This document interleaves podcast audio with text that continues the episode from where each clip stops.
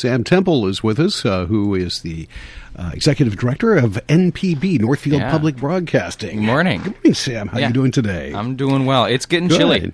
Yeah, it has turned uh, into uh, winter suddenly. Very Uh, quickly. It looks like Very winter is trying to get their foot in the door, but uh, hey, we got 70 degrees over the weekend this coming week. Oh, or wow. Mm-hmm. 60 degrees, I should say, not 70. But so, It'll feel like 70. yeah, yeah, we can get. If you have any more outdoor shoots that you need to get done? That uh, Gets real hard to push buttons on a camera when your when your fingers are trembling. So uh, I'll, I'll take all the warmth I can get. All right, uh, let's talk about what's happening at Yeah. Mm-hmm. uh, Northfield Public Broadcasting, and we'll you'll be talking about what's happening tonight at the City Council right. meeting. You, you're giving a uh, uh, just an update on what's going on. Absolutely, yeah. Giving a presentation to the council, talking about the things that NPB has accomplished over the last two years, over the last year. You know how we adapted to things with the pandemic.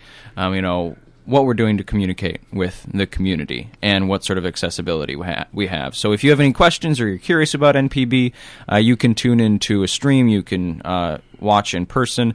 Um, or you can watch a rerun on NPB. Uh, we are the first uh, group, the communications department, giving a presentation tonight, so you can tune in. And if you have any questions after the fact, you can email me sam.temple at ci.northfield.mn.us, or you can find me on the television tab on the city website. So you ha- if you have any questions, might be answered preemptively in the presentation. Otherwise, I'd be happy to follow up. All right, and this is just a uh, just an update on Yeah. like what you've done, uh, both creatively and financially and everything else. Mm-hmm. Yeah, yeah. Okay. All right. Well, we'll look forward to that. Yeah, I really look forward to, to showing you know all the growth that we've been able to have over the last two years. Let's talk about the, this past month. Uh, Yeah. The creative side, I guess, uh, would be uh, what, what's uh, what are the highlights been in the last month, and what do you have coming up for uh, November? Right. So there's a lot of things that in the last month we've had some highlights from the Hispanic Heritage Celebration. We mentioned this. Hispanic Heritage Month was uh, s- September through October.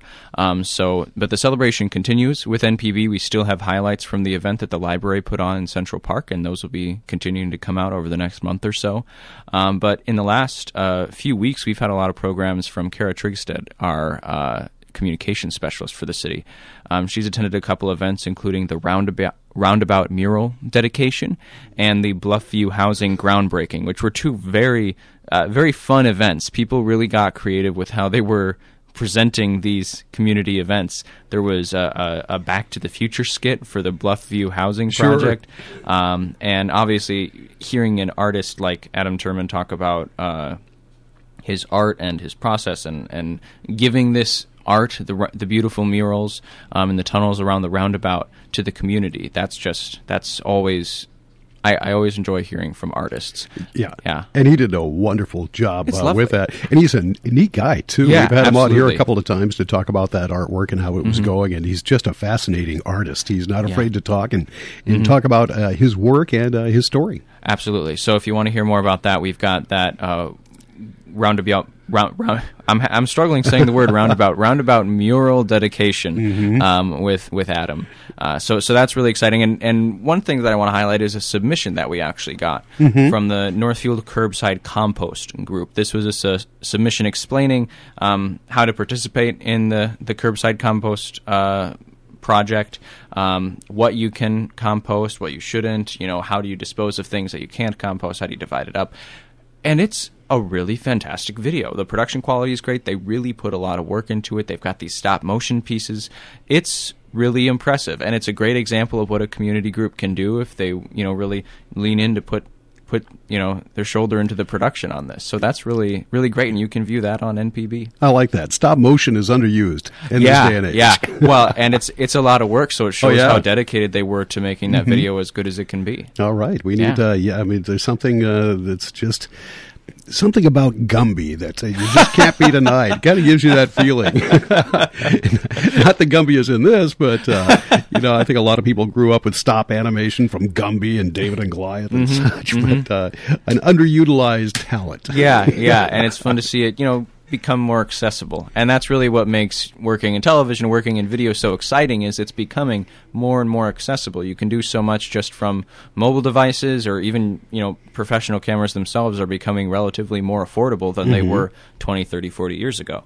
Uh, so to see more people embracing it, see more people playing with it, and to see them sharing that work with Northfield Public Broadcasting, that's really exciting. All right, and the, uh, submissions are something that uh, you would encourage uh, from the Absolutely. listeners. Yeah. Yeah, anyone can submit submit. Anyone uh, that are in or around the Northfield community can submit their programs. Uh, so all of that information is available on the television tab at ci.northfield.mn.us slash television. Um, and yeah, anyone can submit. We have these basic, fair um, uh, guidelines for how we'll program, what we'll program, if something doesn't quite meet the standards, what we'll do in those situations to program program them for a later slot or something along those lines. Uh, so we we've got it all laid out, and we really encourage people. You know, if you've got something you want to share, this is this can be a community gathering place to share it. All right. Sam Temple is with us, the executive director of uh, Northfield Public Broadcasting, NPB. Uh, Sam, what else is uh, coming up uh, in the pipe in this next month? Yeah, so we're working with other organizations, including you know Clean Rivers Partners, Rice County Public Health. Uh, we want to talk about different watershed projects, talking about uh, road safety. We talked a little bit about this last time. Uh, there's a lot of confusion with different bike lanes and things like that. So having an expert come in from Rice County Public Health uh, was very helpful. So I'm excited to get that video out the door. Um, so then people have that tool, not just when it is released, but for people to mm-hmm. check back in on. So, you know, as the spring and the summer roll around in 2022, oh yeah, what do we do with more people biking? Though with Northfield, people will bike all year round. So, I've noticed that too. so you can always be aware of the bike lanes, and that, that video will be released in the coming weeks. Sounds good. Sam, anything else we should know? You know, I just encourage people to get involved. You know, as the weather changes, you know, there's going to be, you know, more folks with mobility issues, more folks who struggle to get out into the community to participate in, event, with, in events in person.